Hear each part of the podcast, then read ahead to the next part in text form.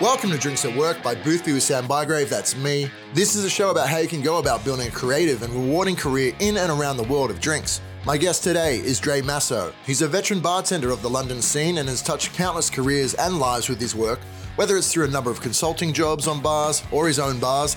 He's just opened up a new one in London called the Drinks Trolley, or through his work alongside his late creative partner Henry Besant with Altos Tequila. Dre is coming to Australia and New Zealand in January next year, only a few weeks away now. And that brings me to our sponsor this week. This episode is sponsored by Altos Tequila and the Collective Spirit competition they're running. That's the reason for Dre's visit, and he'll be touring Australia with Julio Bermejo, the creator of the Tommy's Margarita and operator of Tommy's in San Francisco. It's all with the aim of inspiring our bartenders to enter Altos Tequila's Tahona Society, the Collective Spirit competition this year. There is 50,000 US dollars on offer for the winner. The Collective Spirit is a global comp from Altos Tequila and its Tahona Society, and it focuses in on sustainability and social welfare.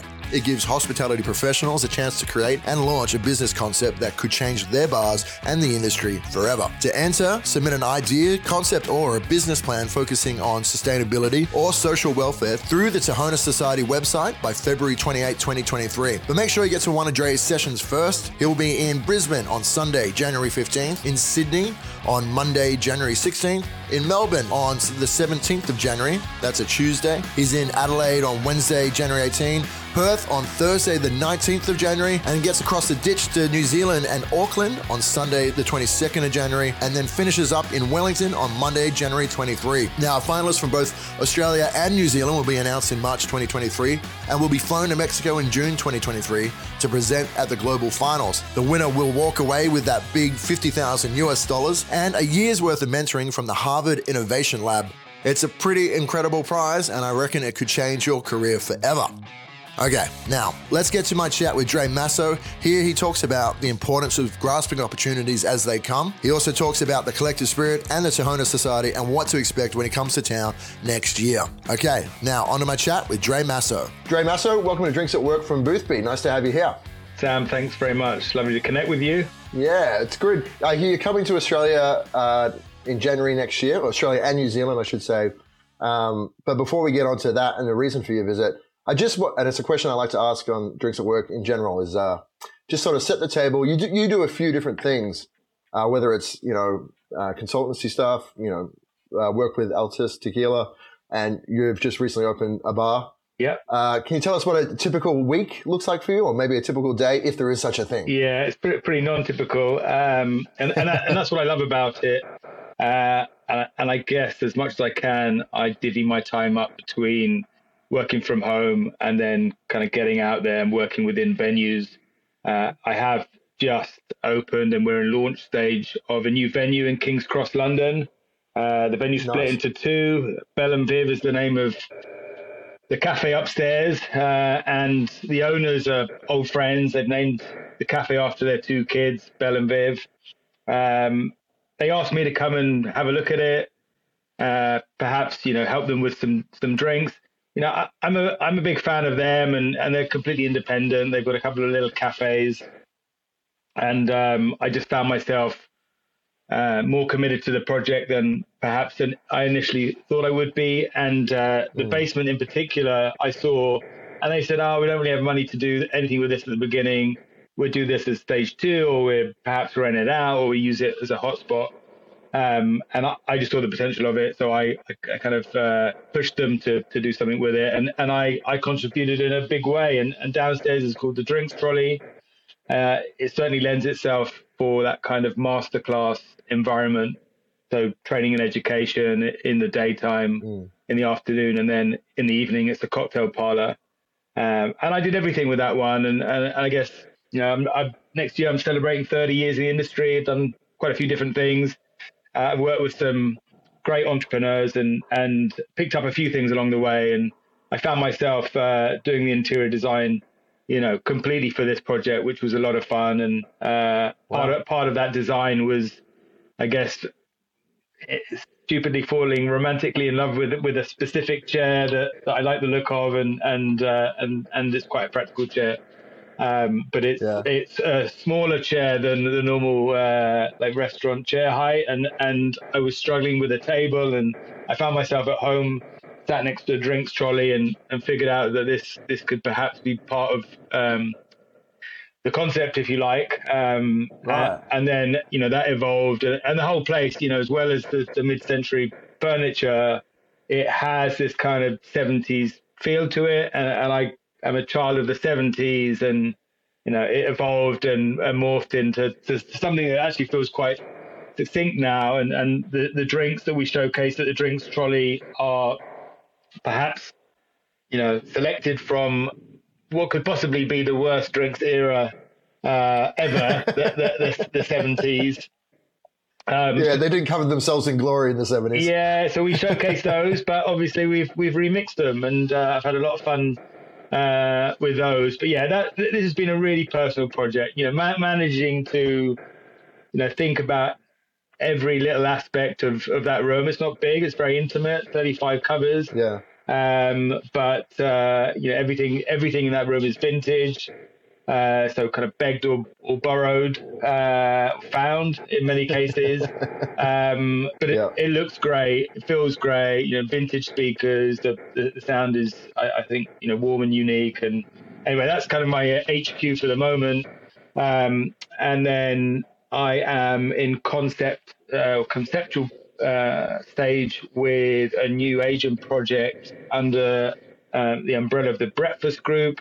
Uh, it's owned by a guy called Eric Yu. I've worked with Eric over the last 20 or so years, on and off. Uh, opened a handful of venues with him and, and collaborated, um, you know, in terms of ownership as well with with a couple. Opium in Chinatown was one of them. So yeah, whenever I can, I help yeah. him out, and he's working on a new project, very high end Asian, um, and it's something. This is kind of homage to you know his his family, his mother, his roots, and uh, it's really interesting. So that will open early next year. Um, yep. And then uh, I'm also setting up uh, a creative agency with uh, a lady by the name of Miranda Dixon, and I think she's one of the most creative individuals I've ever worked with. Um, and uh, if you're familiar with the brand Absolut Elyx, more of her recent work, mm. but all the kind of you know the the look and feel, the style, the identity of that brand uh, came from her more than anyone else. And uh, she's now back in the UK, and you know we're working on a few few projects together. So we're just kind of building that at the moment. Um, so it, that's kind of what I'm doing at the moment, and and obviously yeah. there's there's the work with Altos. Um, uh, we launched Altos in 2009, um, and uh, it's been a great partnership. Um, we're still looking at new ideas and mm. you know um, some some fresh concepts, but we have some ongoing projects with them, uh, and I'm a, a, part of that. And I'm thrilled that you know occasionally I get to travel uh, to different places and connect with with the bar industry overseas, and uh, and it's always a you know a, a, big big learn for me. You know, whenever I go away, it's uh, it's I come back with all these ideas. So you know, I'm, I'm stoked mm. that I can do that. It's a pretty great perk of the gig, right? Now I'm uh, I'm talking to you. It's eight o'clock, I think, around that in the morning where you are. It's no, sorry, nine o'clock. Nine, yeah. Yeah, well, it's after dinner time for me. It's eight o'clock, and I've got a bottle of Altos here. So if you don't mind, I'm just going to crack one for myself. Oh, no. Um, yeah. it was supplied by our, our uh, Altos ambassador out here, Alice Newport. So I'd be rude not to. Nice. I wish I could join uh, you, but I'm about to get on my motorbike and uh, yeah, and head. Let's not do that. Yeah, no, no. so yeah, in terms of an origin story, how did you become a bartender in the first place? How what sort of brought you into this industry, and what keeps you there? Yeah, like like many people, it was kind of accidental you know, often we do the bartending thing until we're, you know, uh, until we figured something out. And um, yeah. I, you know, my my mum, um, mum was an au pair in the in the UK in London, but she also worked at um, you know restaurants and bars most weekends. You know, her friends. Uh, you know, were, were restaurant owners, uh, and in particular, you know, she for a long time she worked for, for one of the best Swiss restaurants uh, in London, and often as a single mother, she'd take me along, and you know, when she was working at the weekends, I just I, I, would hang out there. So I was familiar with that environment mm. growing up, uh, and you know, when, as soon as I could, when I was 15, I was working in places that she was working at, you know, private members clubs and that that kind of thing. Just yeah, you know, clearing up. Um, yeah. I, and I went through college. I studied photography. It, it is. It was an expensive thing to, to study because you've got to have all the bits that go with it, and not just mm. the equipment, but you know, paper and chemicals and negatives and everything else. Yeah. Access uh, to a dark room. Yeah, yeah, yeah, yeah. yeah. Um. And, and and I loved it, but I I needed to, to pay for that, so I worked in bars during college. Uh, and when I came out of college, I, I knew that I didn't want to go to university for a couple of reasons. And a, a major one was that I didn't really know what I wanted to do.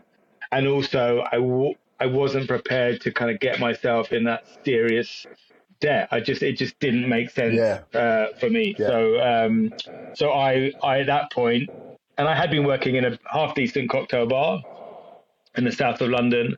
Um, but I was like, right, let me get to the heart of London and figure out where these places are. And I just started to, to ask, you know, which which bars existed or who who was leading the game. And mm. that's kind of been my path for, for the last 30 years. Um, yeah. You know, just making sure that I can collaborate, even with Miranda now. You know, she's someone, you know, uh, I, I think is completely inspirational. I also worked with Henry Besant, and had a similar creative agency with him. And you know, I, I worked mm. with him because I didn't know him very well, but I'd heard great things. He was winning awards as, uh, you know, for his managerial skills in bars. Um, mm. You know, Douglas Ankrah, the same at the, the lab, and Dick at the Lonsdale, and you know, it, yeah. it's it's uh, it's always been that case, and uh, and uh, you know, I think probably the, the best example of that is meeting Julio Bermejo.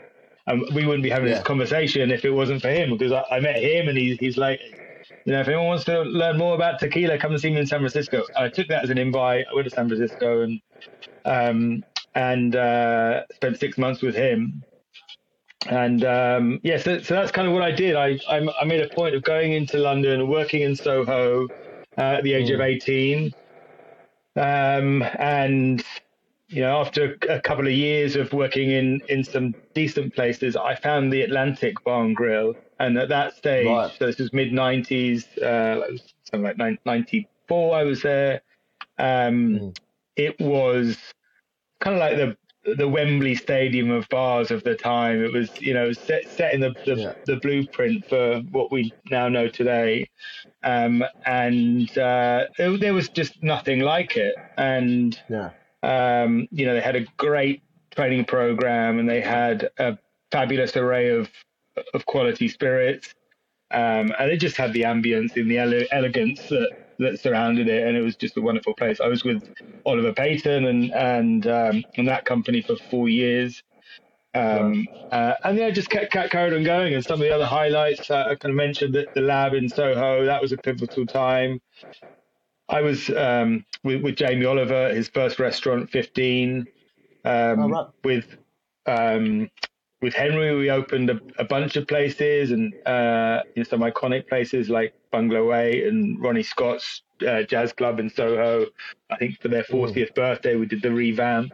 We, we, did we did a bunch of stuff, um, and uh, and I just carried on doing that. Um, in in 2010, I kind of went solo.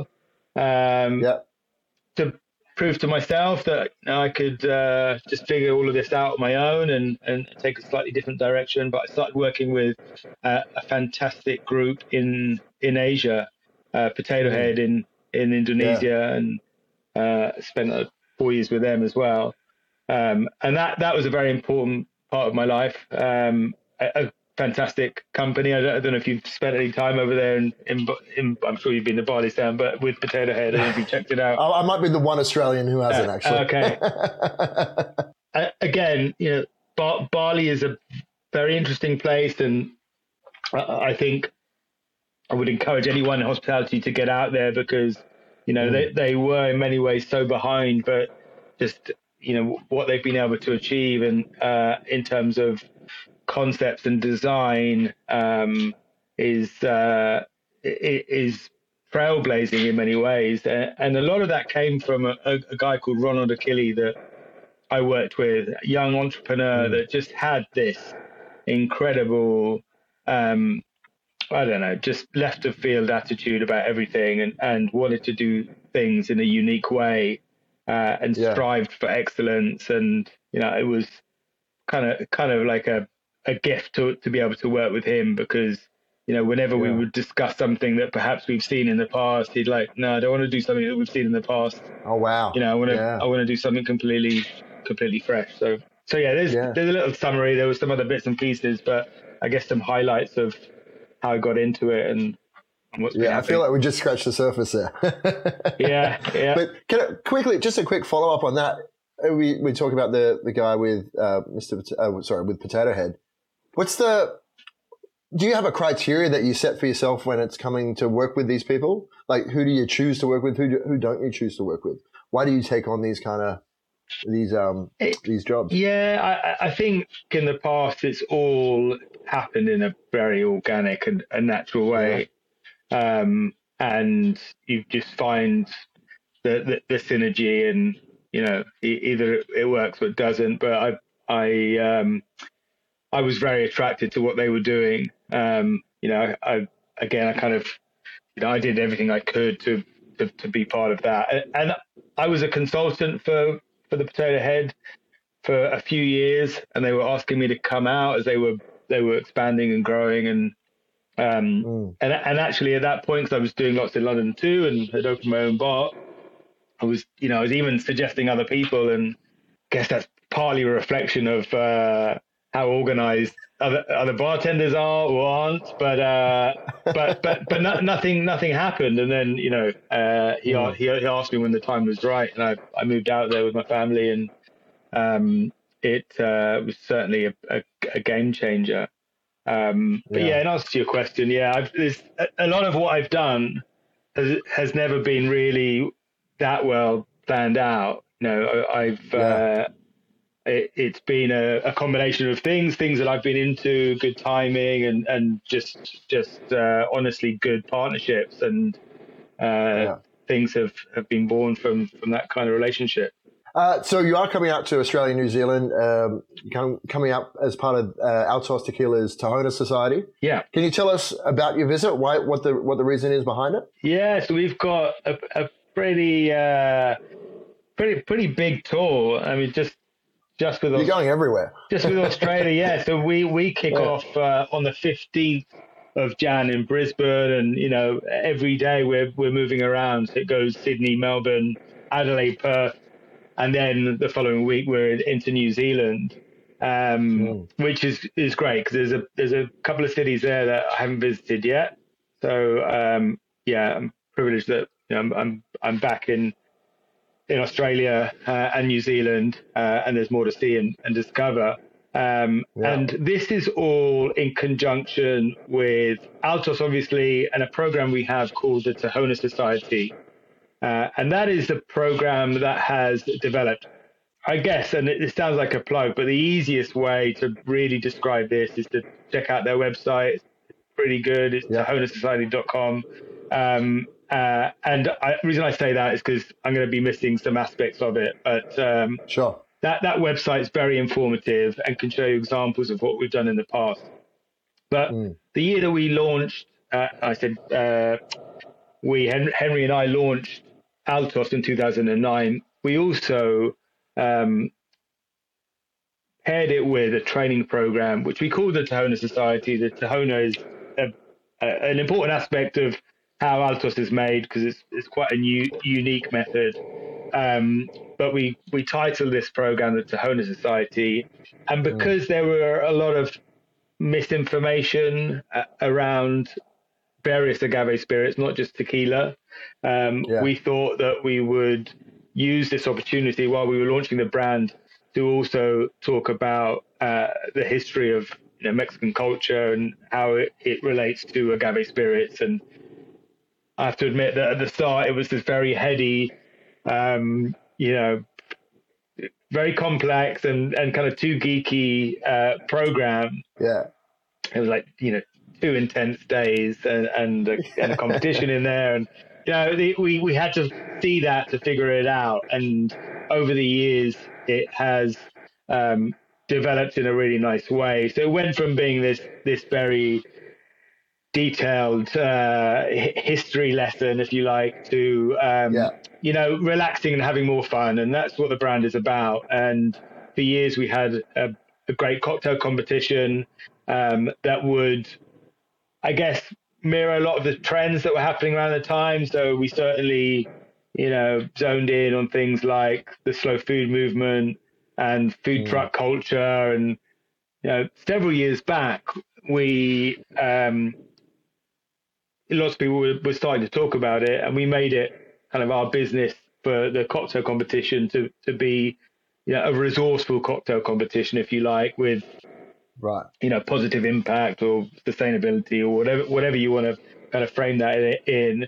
Um, and, and, it was a it was a great competition um, with some brilliant ideas. Kelsey Ramage um, from Trash Tiki won that in 2017 and shortly after yeah. she kickstarted Trash Tiki with with Ian um, you know she she's like a you know a great custodian of of what what we were doing and, and still is. Um, but we also, I don't know, there, there, there was something about like there are lots of cocktail competitions. They're they're all great yeah. for many reasons, but you know, even with a sustainable cocktail competition, like how sustainable is it, and also, you know, how impactful is it for the person, yeah. the brand, the drink, the other people involved, um, and it just felt kind of it was very kind of much of the moment. And um, for a long time, we had been considering how we could progress with this activation.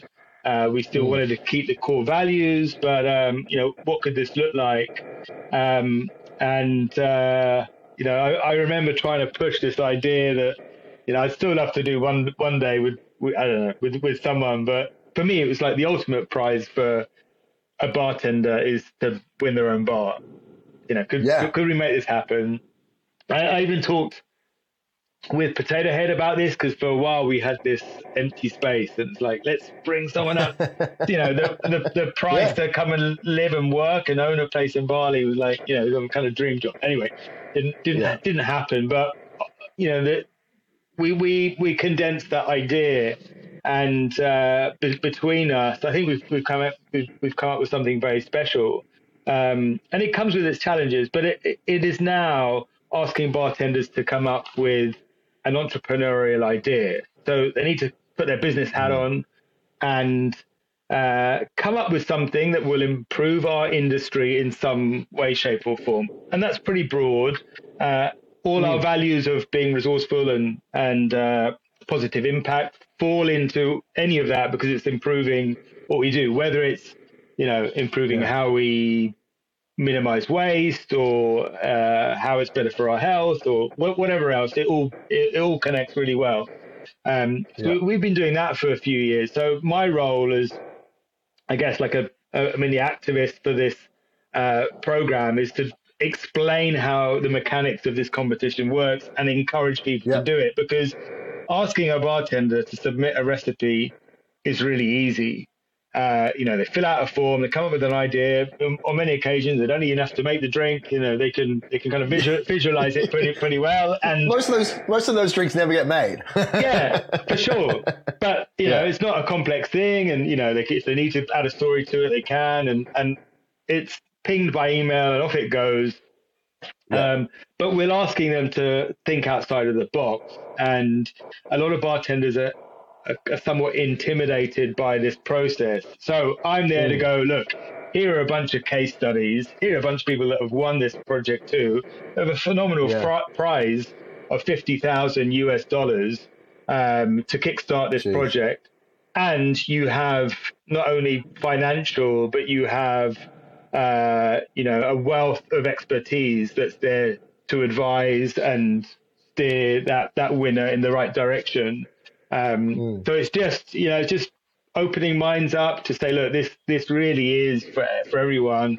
No idea is, yeah. is stupid. Uh, some or, or too small or too big. We can we we can remold it and shape it to, to make this work. So um, so that's that's my role and, and we have the finals in Mexico next year. So uh, I it, this is early for like for, for this uh, episode, if you like. Uh, I've done yeah. one trip to Colombia, um, which was great because that's where my family are from, and um, a big mm. supporter of the Colombian bartending scene. Uh, and then we'll be visiting you guys in January, and then February I'm in the UK. So this will all build up, and then uh, the the chosen one from each country will be invited to Mexico, and they have uh, a very special week where you know they're immersed in uh, in the in the country that I fell in love with, and and yeah. uh, the the reason why I I, I love everything Mexican, but in particular tequila and agave spirits. They get to they, they get to see that, eat the amazing food, and and go to these incredible places and the distillery and everything else. But they also uh, we do it in this Shark Tank way, uh, Shark Tank style. Oh, right. Yeah, and we we in fact we have a judge from Shark Tank Mexico and Colombia. She's she's on the on the panel, um, but she's there oh. to give. She does seminars. Uh, we have another guy who is a speech writer. Used to write the uh, the speeches for the Mexican ex Mexican president. Uh, and oh, wow. you know has incredible presence on stage and and is very funny and he he he's there to help but also there to kind of re- relax um, the the group too. Um, yeah. So all of these things, you know, have training sessions, and it's remarkable to see, you know, how they come in on day one and uh, are explaining their idea in a certain way, and then on day five, they're up on stage in front of a big audience, uh, being judged yeah. and tested, and uh, and it, it, ends up all of them, you know, being very polished, and uh, yeah, it's it's brilliant. I'm so proud to be a part of this. Um, yeah. So yeah, and that's that, a skill that they're, they're able to use. You know, if they don't win the competition out, that's something they can take on to open bars or pitch brands to people. Or it's amazing. Yeah, I think so. Uh, we've seen a few of them carry on and do their project anyway, and then yeah. I know how insp- inspirational it is. I'd say the reason I'm I've done what I've done with this new bar, the drinks trolley, is because I was stood there last year, just inspired by all these conversations and, and these stories. And I was like, I, ne- you know, I need to do my own thing again. Uh, yeah. And uh, I, I, it gave me that mindset to go right. I'm going to do it. I'm going to do it, and I'm going to do it a certain way, and I'm I'm going to be in control of this, and I'm I'm going to reduce the cost in a certain way, and um, mm. and less than a year later, you know, I've I've opened a bar. So it's it's it's hugely inspirational. Um, and like you just mentioned, maybe they don't continue with with their idea, but there's so many things that they can take away and uh, utilize within other types of business, and that might just be how they run the bar. So, mm. So yeah, it's it's uh, pretty special. And you know, I mentioned Julio Bermejo earlier, but Julio's uh, on the Australia part of the tour, so he'll, he'll be there wow. every day with me. Um, he's he's a wonderful man. Yeah. He's just so generous with his time and his knowledge. He's incredible. Yeah. Yeah. Yeah. I love spending time with Julio. Um, and, you know, he has a title of ambassador of tequila for the United States. I, I just think he's a great life ambassador. Um, yeah. He is, uh, it's so refreshing to be around him. You know, it's just a ball of energy, wealth of knowledge. Um, and mm. we thought, um, you know, this would be a great opportunity to get Julio back out in Australia. Um, and uh, so he'll be sharing some of his stories and you know there's some great inspiration behind you know how his family have, have built that restaurant and I think yeah. they're celebrating you know 57 years this year so yeah um yeah, it's, it's pretty strong that's incredible uh, what are some of the qualities out of you know the people who have won this comp before what are some of the qualities that they're I guess their ideas had or their or their presentations had that kind of got them through to that final round? That's a really good question. And I'd say first and foremost, it's about using the resources because everyone is given this opportunity. So we have a team that are like ex Harvard sustainable graduates. Yeah. Um, there's a wealth of talent there, and there are all these like sessions, one to one sessions set up for the contestants to spend with these people. Um, and I, I, think we were just a bit kind of crestfallen to, to see that some of them didn't even take that opportunity. And some of them maximize those opportunities. And the, the mm. team from Cuba, let's use them as an example, they won. And you know, if you've ever spent any time in, in Cuba, you know, it's hard to get anything. If you look at the supermarkets, the shelves are empty. Um, so, uh, so happy for them to win. But you can also see as a, a, as a community, as as people, that they are very resourceful. Um, right. You know, they with nothing they can b- build these incredible things, and and uh, I think more to the point is that you know they were first to to say yes, we want to have these one-to-one sessions, um, and they did all the follow-up with it. Um, and uh, and also they had an opportunity, I think, because we we overlapped during the, the pandemic and where everyone was pretty much in in lockdown and people had to rethink and pivot and whatever else their mm. business and uh, you know, they took that as an opportunity, not not just to kind of put their concept together, but to get it out there.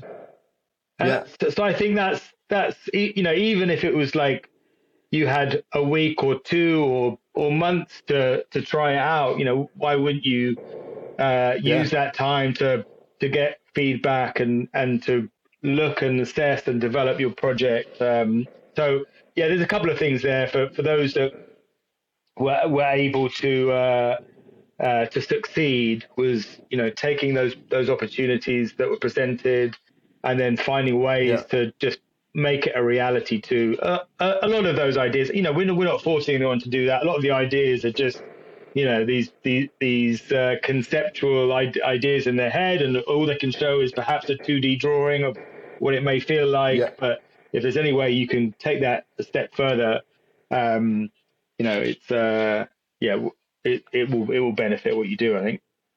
Yeah, well, it shows initiative, right? And that's kind of, I mean, there's I think there's a bit of an overlap here with what we, we were talking about before about your career and sort of seizing opportunities as they arise. You don't have to be planned, yeah. but it's about you know seeing a good opportunity come and, and going for it. Yeah, yeah, absolutely. Yeah. Can, I mean, I, I feel uh, a lot of the audience would know the story behind Altos Tequila, but can you can you briefly tell us what was the reason you and Henry got this thing going in the first place? Yeah, um, I mentioned Julio. Something I didn't mention is um, well, there's a couple of things, but after spending six months with Julio in San Francisco, uh, shortly after that time, uh, he was putting together a, a, like professional trip to Mexico uh, I hadn't been at that stage. We were going to visit a bunch of distilleries.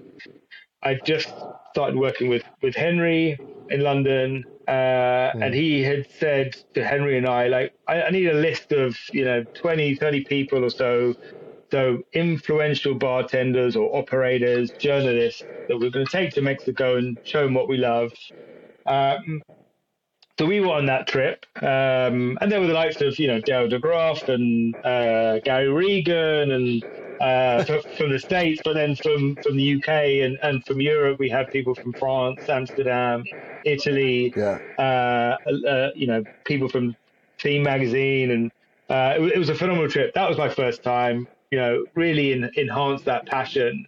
Um, came back, and then because Henry and I were just so into tequila, we were doing anything we could to work with new brands that were coming in. And I guess we were right. we we had been pinpointed as two individuals that now knew a fair bit, or maybe a little bit more than anyone else, because we had done that trip.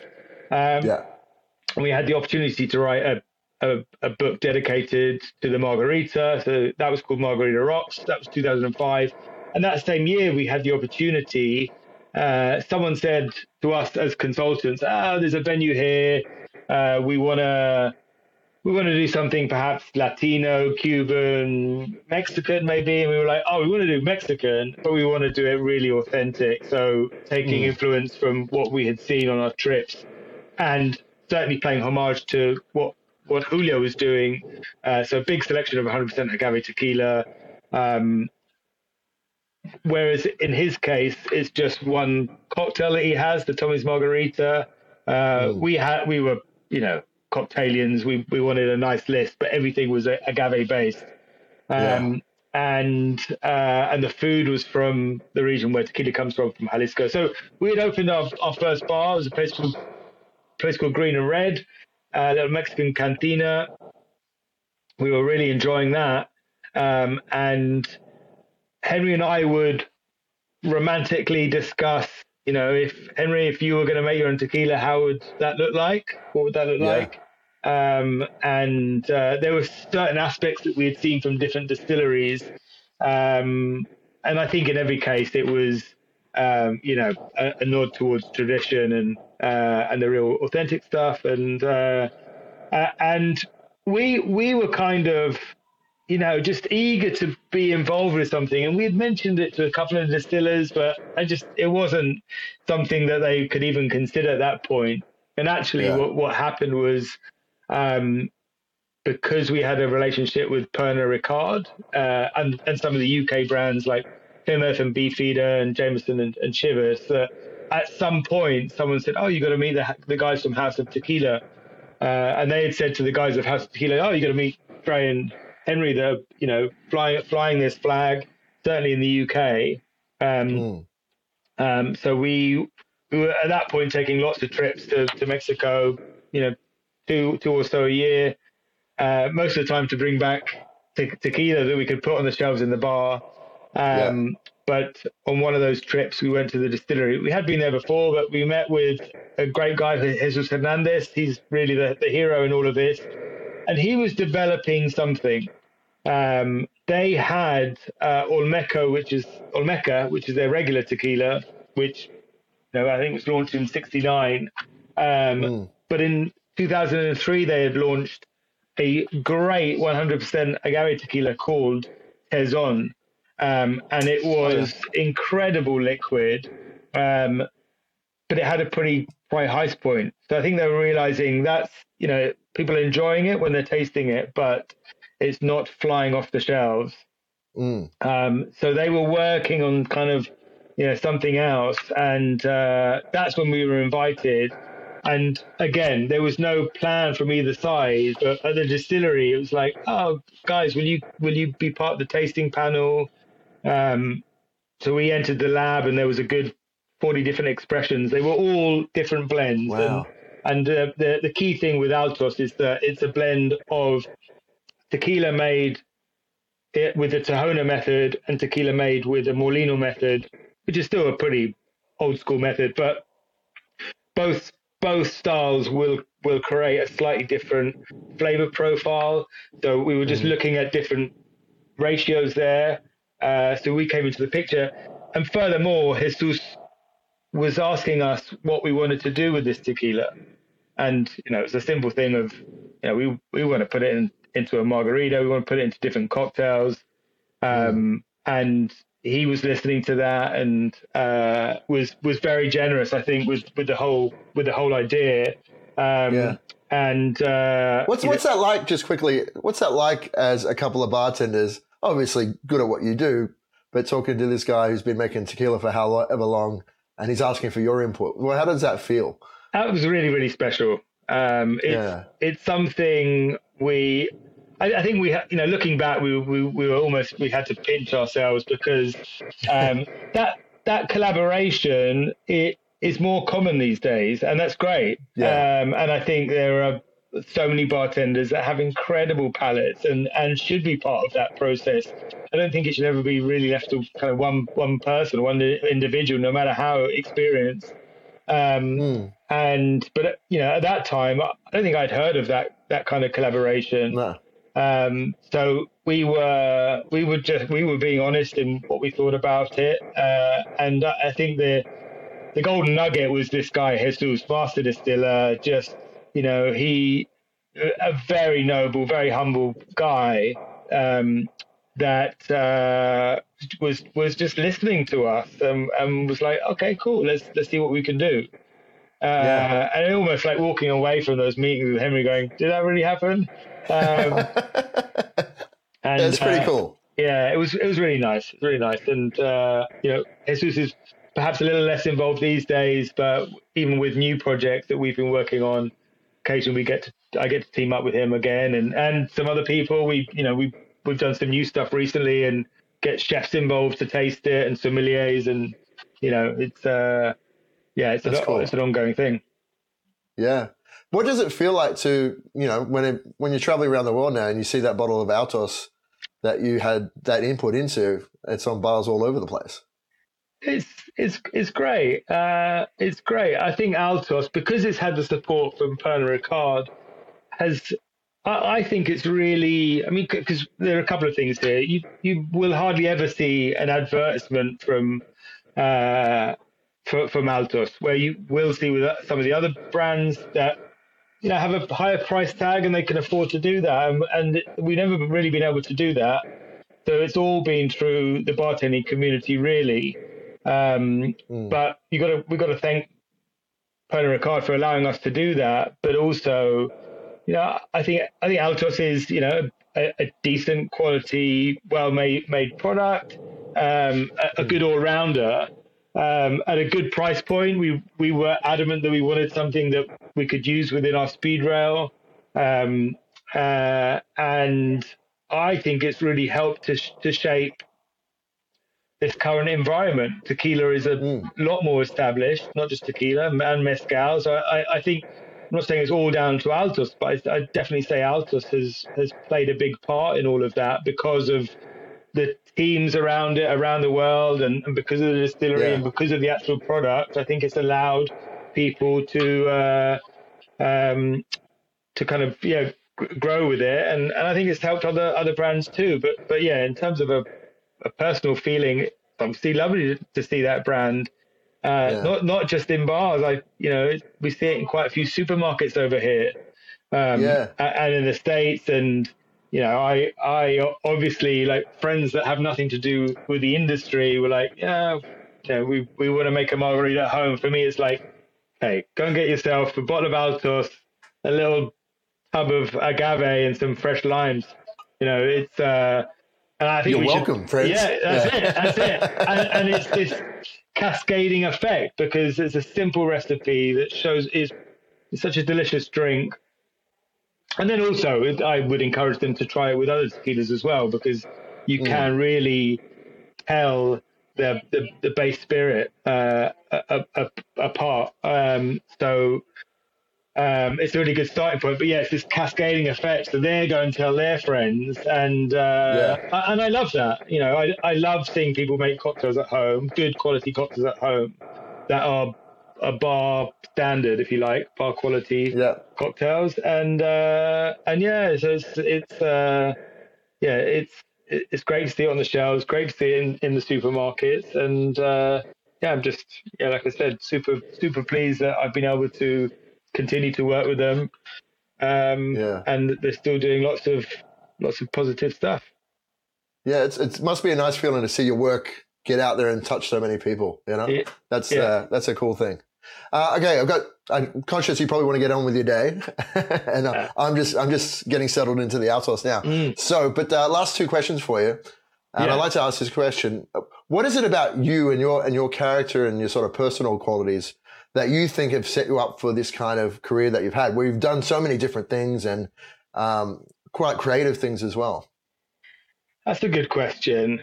I think there is something that relates to what we've we've spoken about before. Um, and another example of this is that you know I've, I've my second cocktail book, which was classic cocktails at home, um, which I'm doing a, a, a, new revamp now, um, mm. which was you know, I talked about great thing uh, aficionados making a good quality cocktail at home. And I think that that also translates to my general style and, and how I would put things across in bars for the guests too. Um, you know, I think I think I can be contemporary and you know because I travel the world and see see these these ideas firsthand. I think I'm in a great position to, to kind of grab what is cutting edge and uh, and introduce those to some of the bars that I'm working with. Um, mm. But also, I am always kind of figuring out how one, what's the most practical way for the, the team to achieve those results, um, and that factors in a few things. So, you know, the the the, the, cost of goods, uh, yeah. the, the, the the time and energy that goes into it. Um, taste has to be at the forefront of everything, but also how can that be rece- received by the guest? You know, do they get the concept?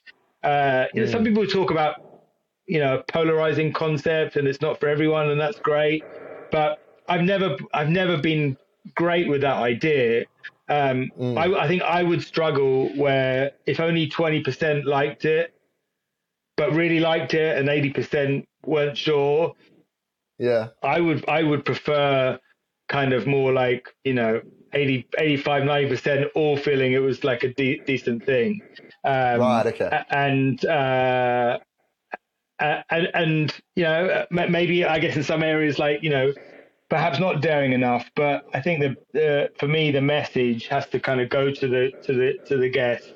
Um, I want them to understand it. I want them to love it. I want mm. them to uh, to really enjoy the concept. Uh, so I think yeah, all of those things factor in. I'm like I'm, I'm just always thinking about like the like the the the, the guests at the receiving end. Um, uh, and yeah, and my style. You're, you're able to put yourself in someone else's shoes. Yeah, always, and that and that's with you know whatever we're creating, and you know I might I might be proven wrong at sometimes, but then I will kind of re- reflect and re-look look at it. Um, but yeah, we all have our own kind of personal taste, um, mm. and you know I'm I'm and I've probably done this in the past with you know created something that is you know very much you know, for, for the bartender or, or wanting to please the, the, the, the, bartending crew. But, you know, I think yeah. th- these days it's certainly like, cool, I, I, I, want, I want the customer to be wowed.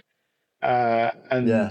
uh, and how can we set about doing that? And yeah, I think, I think that's, that's my overall style and approach. Um, you know, create something that is as tasty as, as it possibly can be. But uh, I think I'm quite a practical person. Mm. Okay. Uh, last question for you. Uh, what do you look for in a great bar, and what uh, what makes you happy in a bar? That's a good question. And uh, yeah, how how to summarize this is is is difficult, it's, I think, um, yeah. because it is you know often it's just a feeling, and there's so many factors that that can go into it, um, and you know, really some of the, the so-called best bars in the world uh, aren't mm. judged in this way. Um, but you know, if you were to go into a bar, I mean, you you, you kind of just know, and you know because of of a, an energy and a, and a feeling, and whether you call that ambience or you know mood or mm. whatever. Uh, and I'd like to say that you know that consists of everything from you know the the lighting and the music, um, and the temperature and the design and everything else. But you know, I, I can almost argue with myself there because there's a little bar in the town of Tequila called La Capilla that, yeah. play, that, that plays opera music on a CD player. The lights are bright uh, and uh, it, it it's it's a bit of a dump, you know. But but but you walk in and it it feels magical. So there are other elements there yeah. involved, and and Tequila's a pretty magical place. Um, so there's definitely a an element that I'm talking about, which is energy in some way, the energy of a room, um, mm. and they can be ha- enhanced with you know in certain ways.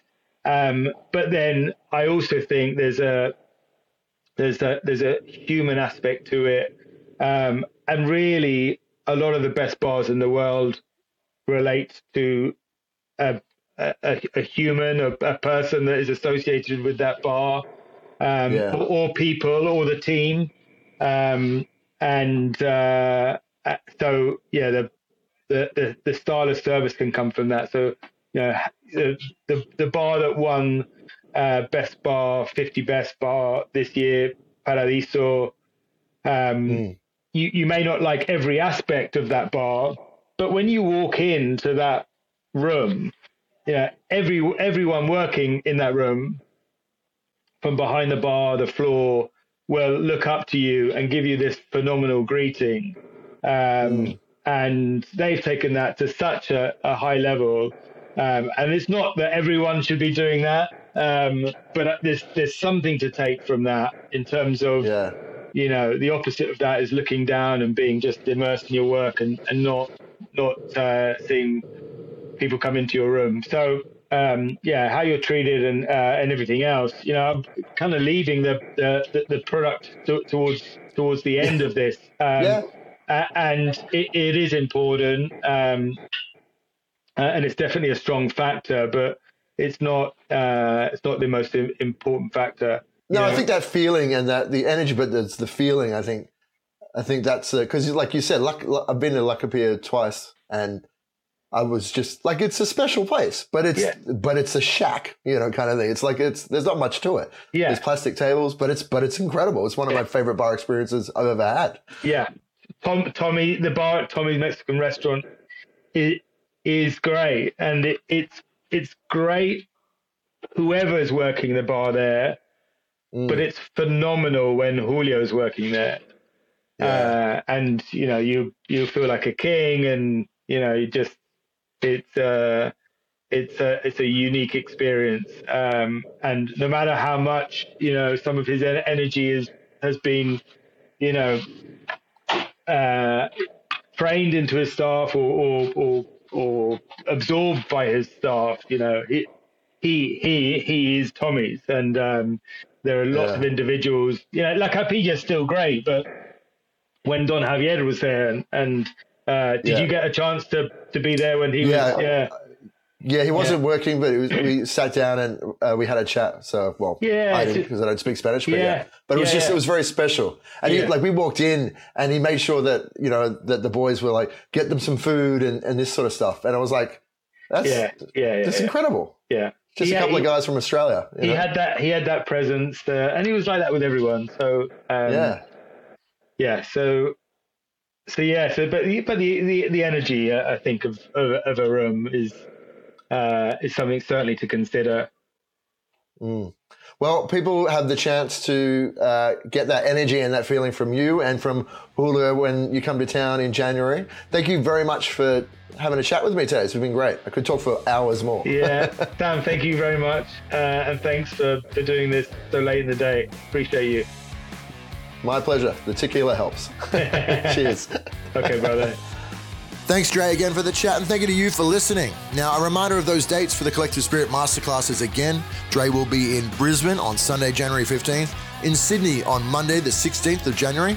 He goes to Melbourne for Tuesday, 17th of January, Adelaide on Wednesday, January 18th, Perth, Thursday, January 19th, over to New Zealand and Auckland on the 22nd of January, that's a Sunday, and then finishes up in Wellington on Monday, the 23rd of January.